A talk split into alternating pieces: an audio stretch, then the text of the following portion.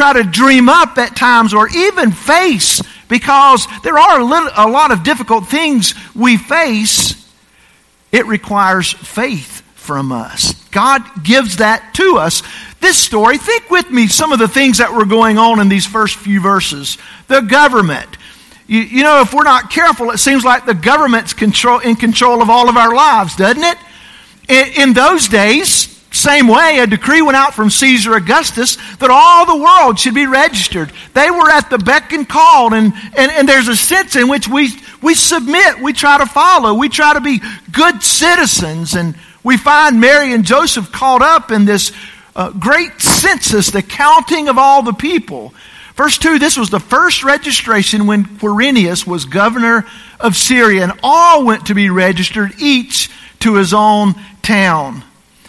Again, as we look around us and we see things unfolding, we think, well, what, what choice do we have? What can we do about living our lives when maybe these laws are being had, or maybe the Supreme Court makes these judgments? I think we should be involved in the whole process as Americans. We ought to be good citizens. We ought to be voting. We ought to be praying for our nation. We ought to be doing all that we can to bring about godliness in our world. But I want you to know the government's not in control. That, that's one reason why we're not what we might call a political church because we don't think the answer's in our politics. We think the answer's right here.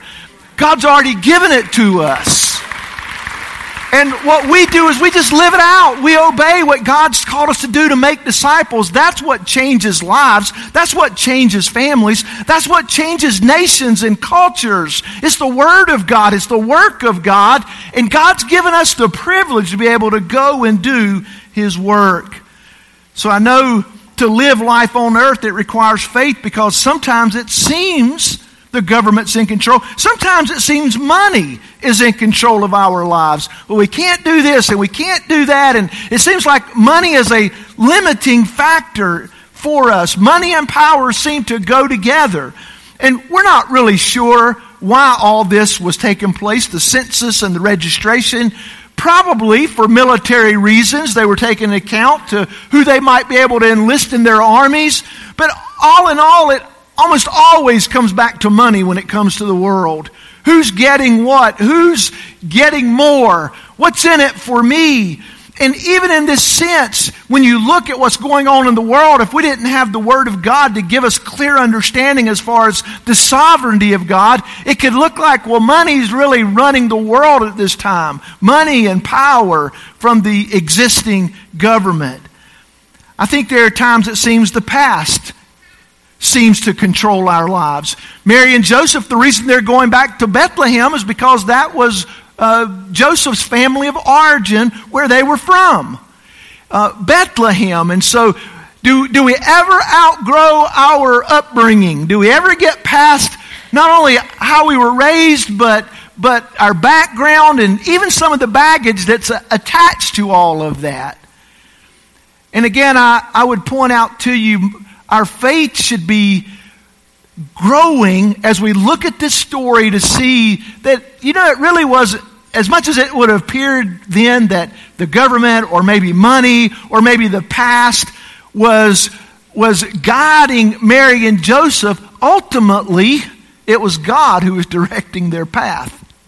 And this morning you're here for a reason, and you might think, well, the only reason I'm here is because I had a neighbor to invite me, or because I had some pressure from a grandparent, or a number of reasons that you may think that you're here today. Some of that may be true, but ultimately, God is sovereign. Ultimately, there's a place which God wants you to have faith to see beyond what, what appears or what feels or even what you might think in a given situation. Who's really in charge? God. And God is drawing you to Himself.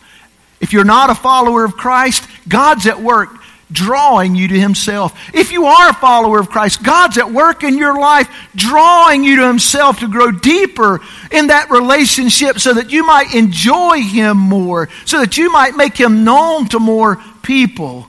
God gives us faith to live in the world. The, the second thing I want you to note from our story, our text this morning, is that God gives us faith to live in relationships. Relationships are tricky. Marriage is tough. All of relationships, whether you're at work or whether you're at home or whether you're in your neighborhood or whether we're at church, relationships are pretty difficult. It requires faith for us to live in relationship to others. We think about Mary and Joseph again in verse 4. Joseph also went up from Galilee from the town of Nazareth. That's where he lived. His family had moved out from their place of origin. Uh, they were headed, he was from the town of Nazareth to Judea to the city of David, which is called Bethlehem, because he was of the house and lineage of David. Now, I'm sure Mary could have been thinking, what's he doing? Right? I, I think men tend to act more and feel less.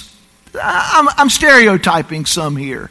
But in general, men tend to just be action oriented. So the wife has a problem and the man says, okay, well, let's do this. I can fix it like this. You know, it's what we're thinking. How can I take care of this? Because we love our wives so much, right? Not because we're bothered that she has a request. That would never be the case. But we're doing it because we love our wives so much. But we're oftentimes thinking, what, a wife, what is he doing? Because he's tending to act. Now, if they were in Nazareth, which they were, it would have been about a 90 mile trek to Bethlehem. That would have taken normal travelers four to five days to get there. She's pretty far along in her pregnancy. Once they arrive, she's going to have this baby. It's, it's, it's coming, it's close. And I could imagine a wife, again, in her mind, what is he doing? What is he doing? Now, maybe he's thinking, what's she feeling? If he's a good husband. What is she feeling? Because women typically feel more and they're emotional and they're connected more. You know, I'm stereotyping a little bit here. But how sensitive is he in what she's going through? And how would he serve her best in this particular scenario? We, we don't, we can read between the lines of a lot here about what's going on because we don't, we don't really know the interplay and the conversations of what Mary and Joseph are going through. We don't even know what they know.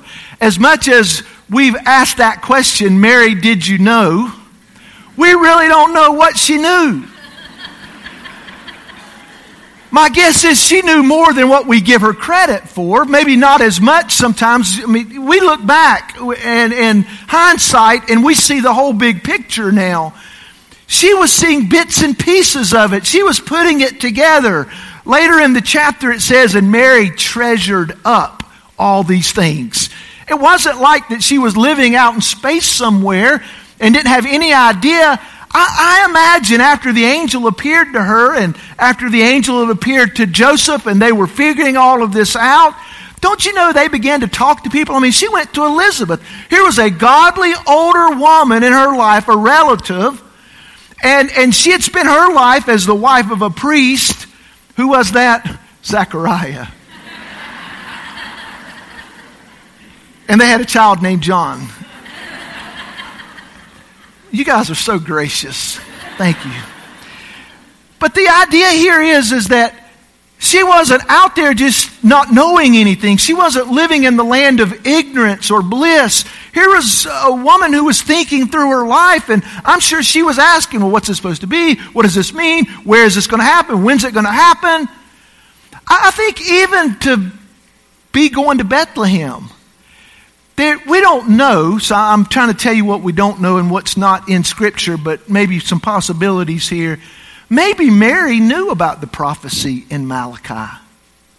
I don't think that's too far fetched. If later on some of the wise men, the Magi, who were in the east, knew something about the birth of a king, surely the people of Israel and Mary growing up in a devout Jewish home and being able to talk to some older godly people who had been walking with God and knew the prophecies, maybe she knew that Bethlehem was where they were supposed to go. Maybe the maybe it's not as mysterious that how did they end up in Bethlehem? as we look at the hand of God and that being told hundreds of years before it actually came to pass, there are hundreds of prophecies, over 300, that are very specific about the Christ, and one of them was where he would be born, and it would be in Bethlehem. And so it could have been that, that uh, Joseph would have been going on a business trip, making, taking some furniture he had made. You know, we'll, we'll, we'll talk about it like that. But no, God said, I'm going to cha- I'm going to I'm going to bring something that's going to be a worldwide thing to bring the Christ into the world. I'm going to put it into the heart of this ruler, Caesar Augustus, that everybody should be registered. There, there, a census should be happening. See, God's orchestrating world events. He's not just concerned with our one little corner in the world. He's concerned about all of Greensboro. He's concerned about all the United States. He's concerned about all the people of all over the world. And He's orchestrating things so that people might have faith. Faith is a gift. It's not something we just conjure up ourselves. God makes known things to us. He reveals himself in creation. We say that there has to be a creator. It would take a lot more faith for me to believe there's not a creator than to believe that there is one. I just see God gives me enough faith to be able to see there had to be a designer for this all to come to pass. And then the faith that He gives us as we open up the Word of God and read it, and these words that are living and active that He inspired that changes the hearts of men and women. What's he doing? Maybe she thought. What's she feeling? Hopefully he was thinking. But, but all in all, what are they thinking? She's this far along, four or five day trip by foot or camel or donkey. I mean, it, it's a long trip. That far along in pregnancy, here's where the real faith may be. Do they have enough faith to go and obey God even when the circumstances didn't look promising? Even though it didn't feel good, even though it didn't look good, did they have enough faith to obey God? If, if Mary knew that it was Bethlehem and they, they knew they needed to go. We see this worldwide census and they're having to go back to Bethlehem because that's where Joseph's family is from, the city of David. Bethlehem is this wonderful historical place that we read about so much in the Old Testament where David's family lived. It literally means house of bread, Bethlehem, house of bread. It was located near bountiful food supply. And isn't that interesting that Jesus, the bread of life, would be born in the house of bread, Bethlehem? What are they thinking? There's a lot of danger in taking this trip. There's risk. Even shame that they had not completed that one year of engagement and betrothal before now she's expecting kind of an unwed pregnancy, so to speak, even though their betrothal was a lot more serious than our modern day engagement. She's with child. Now, let me just say a word about that in verse 5. Isn't that wonderfully described? Mary is betrothed who was with child. That's what happens in pregnancy women are with child. I think the Christmas season is one of those times when we look back and we see the sanctity of life from conception. The Holy Spirit had come along and supernaturally caused Mary to conceive. And here's this unwed pregnancy that, if happened today, all the way up past really even nine months, a child can be aborted. A child, a baby. Some people say, well, does the Bible speak about that? Well, here's one case where here's a woman where she's pregnant and God, as he inspired Luke to write this down, said she was with child. It's a human being in her womb. I would ask you to be praying for our Supreme Court, even as they're dealing with this issue that are, is before them. We've been asking for a long time, God, would you overturn? Would you overturn Roe versus Wade? Would you, would you help our nation to repent? Would you allow us to repent and turn from the sin of abortion? I'm thankful God is a God of forgiveness. I don't talk about that today because of those who are here that have experienced that. I want you to know if, if you have brought that before God, He's forgiven you. He doesn't hold that against you. He loves you. But what I am saying is that today we have an opportunity to do something different in our nation. Would you pray as our Supreme Court is debating this? And if, if we, they go in what we believe would be the right direction of honoring life, basically what they're saying is that they will not, they will kick that over to the states, but it will be that abortion couldn't happen after 15 weeks. That's, that's just within the first trimester, basically. It's an important time in the life of our nation right now. God gives us faith. He gives us faith to live in the world. He gives us faith to live in relationships. But he also gives us faith to live in the present circumstances. Look, look on in verse 6. And while they were there, the time came for her to give birth. And she gave birth to her firstborn son and wrapped him in swaddling cloths, laid him in a manger because there was no place for them in the inn. God's plans are always on time. Israel had waited a long time, hundreds of years, thousands of years since the first prophecy in Genesis 3:15, but thousands of years to watch God's plan work out. Maybe you're waiting on something even now to work out in your life. You've been praying for a long time. God gives us faith to live in our present circumstances, although they're not what we want them to be yet, although we don't know what they're like. Maybe they're less than convenient or comfortable, or they might even be very painful. God's plans are always on time. In the midst, I, I, see all the things that are going on here. They didn't, they didn't have a place to lay Jesus. Uh, they, they had to use a manger. Now, what a wonderful picture of, of uh, the lowliness that Jesus reached down to to come to earth as he was laid in this feeding trough, this manger. He had no place for him here on earth. And isn't that interesting? The, the King of kings and the Lord of lords, there was no place for him.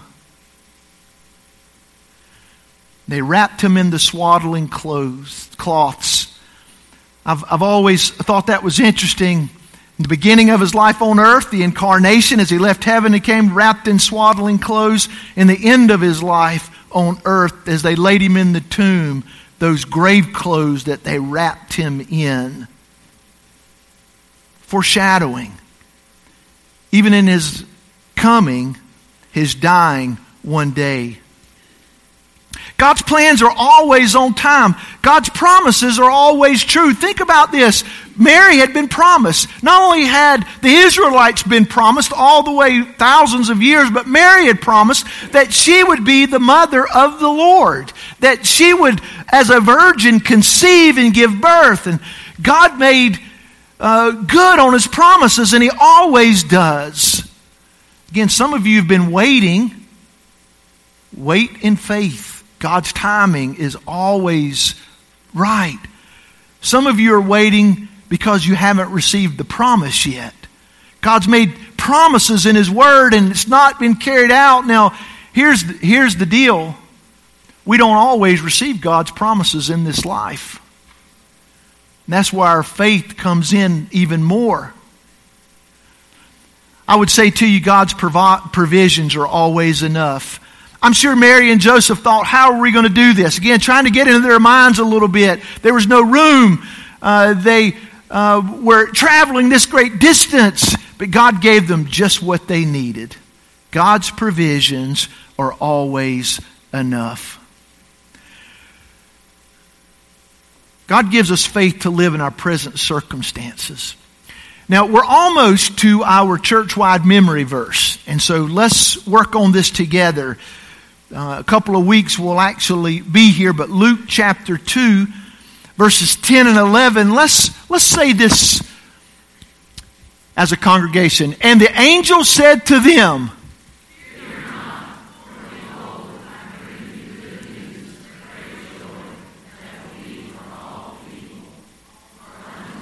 is born this day in the city of David a Savior who is Christ the Lord.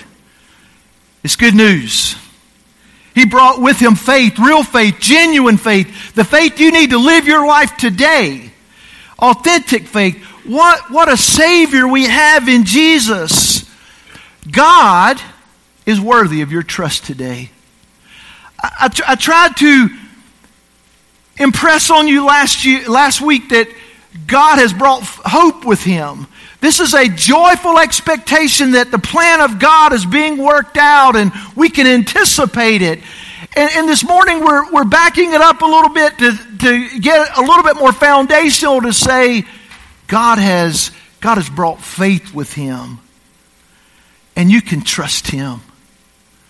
As much difficulty as we've faced in this last year, some of you, even on a more personal basis, remember God created the world. He created you to enjoy His infinite goodness. Do you have faith in Him? It's going to require faith to live your life out here on earth. And it's not possible that you would ever please God without your faith. Just as Hebrews 11.1 told us what faith is, the assurance of things hoped for, the conviction of things not seen. Hebrews 11 tells us without faith, it is impossible to please Him. Why do I go through confusion? Why do I go through difficulty?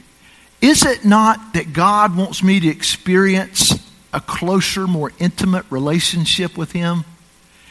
Is it not that He wants to grow my faith, my, my confidence in Him, my assurance in Him. Maybe your, your difficulty today, in part, is God saying, I want you to have more faith. I want you to trust me more. I want you to enjoy your walk with me more. And this difficulty, this trial that you're facing is intended to draw you to myself that you might know me more. I'm going to tell you, God's worthy of your trust. Doesn't matter what test you may face, doesn't matter what difficulty you may go through. God is present with you, and He wants to grow your faith in the midst of that. Maybe you don't have faith yet, and God is knocking on the door of your heart even this morning. And he's calling you to himself, and he wants to give you this faith to, to place in him. He wants to uh, help you to come into that relationship with Him. And this morning would be a great morning to do that. Receive the gift of faith that He is offering to you to place your trust in Him. And if you're already in His family, you already know Christ, then maybe the encouragement that God means for you today is to walk by faith. Stop trusting your feelings. Stop trusting your circumstances. And let His faith, let the faith that He gives you steady your course, steady your walk, so that you might live for Him and enjoy Him the way He intends.